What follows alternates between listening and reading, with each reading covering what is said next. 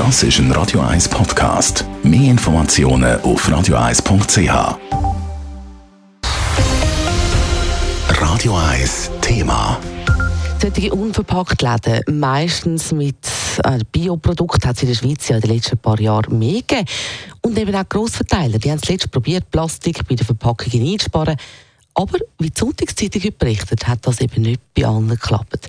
Coop und Lidl brechen ihre unverpackt Pilotprojekte ab oder reduzieren. An was kann das gelegen sein? Über das berichtet Simon Schaffer.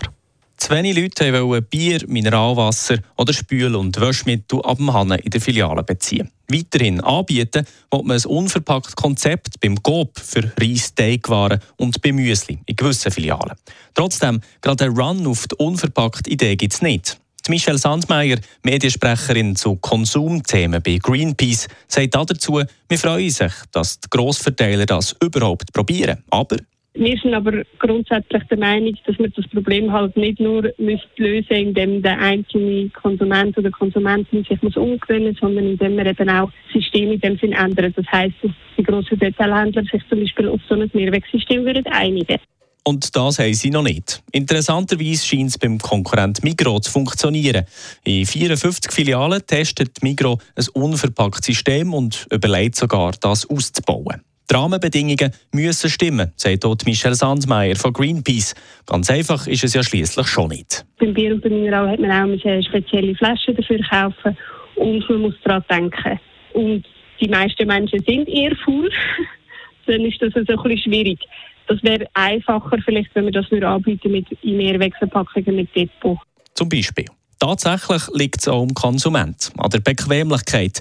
Der Daniel Fürst betreibt seit fünf Jahren in Bülach unverpackt Laden. Er sagt, ja, den Spruch hören wir natürlich viel. Bequemlichkeit ist natürlich der grösste äh, Mitkonkurrent, der unverpackt Laden, wo regionale, saisonale und Bioprodukte anbietet. Meistens lange Zeit, wenn man sich vorbereitet.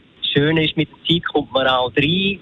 Äh, man weiß, okay, fürs Reis brauche ich das, für den Käse das, Geschirr oder Gefäß. Und außerdem bieten unverpackt Läden Know-how und Beratung für einen Einstieg an, so der Daniel Fürst. Und ja, es sei teurer, tatsächlich. Es sei aber einfach auch eine Qualitätsfrage. Wenn man die bietet, dann kommen die Leute. Das gilt auch für Grossverteiler. Dass die Idee bei den Grossverteilern aber noch nicht wirklich klappt, das löse ich bei ihm gemischte Gefühle aus, sagt der Betreiber vom unverpackt Laden. Wir wollen ja, dass mehr Plastik eingespart, eingespart werde. Zwar sind in den letzten Jahren auch wieder solche Läden zugegangen. Konkurrenzdenken sei aber seiner Meinung nicht so ein Problem. Für uns ist es eigentlich noch keine Konkurrenz. Ja, vielleicht noch keine Konkurrenz, schauen wir dann in 10, 20 Jahren. Aber wir finden es eigentlich schön, wenn andere auch auf den Zug aufspringen, weil ja, schlussendlich geht es darum, wir haben das Plastikproblem, auch in der Schweiz. Die kleinen Plastikteile sind in den Seen, in den Flüssen, in unserem Ackerboden. Es geht natürlich vor allem auch um die nächsten Generationen. Und da kann ich glaube für die meisten sprechen, die so einen Laden betreiben. Bei Ihnen in Bülach sei der Umsatz immer stabil. Simon Schaffer, Radio 1. Radio 1 Thema. Jederzeit zum Nachlesen als Podcast auf radio1.ch.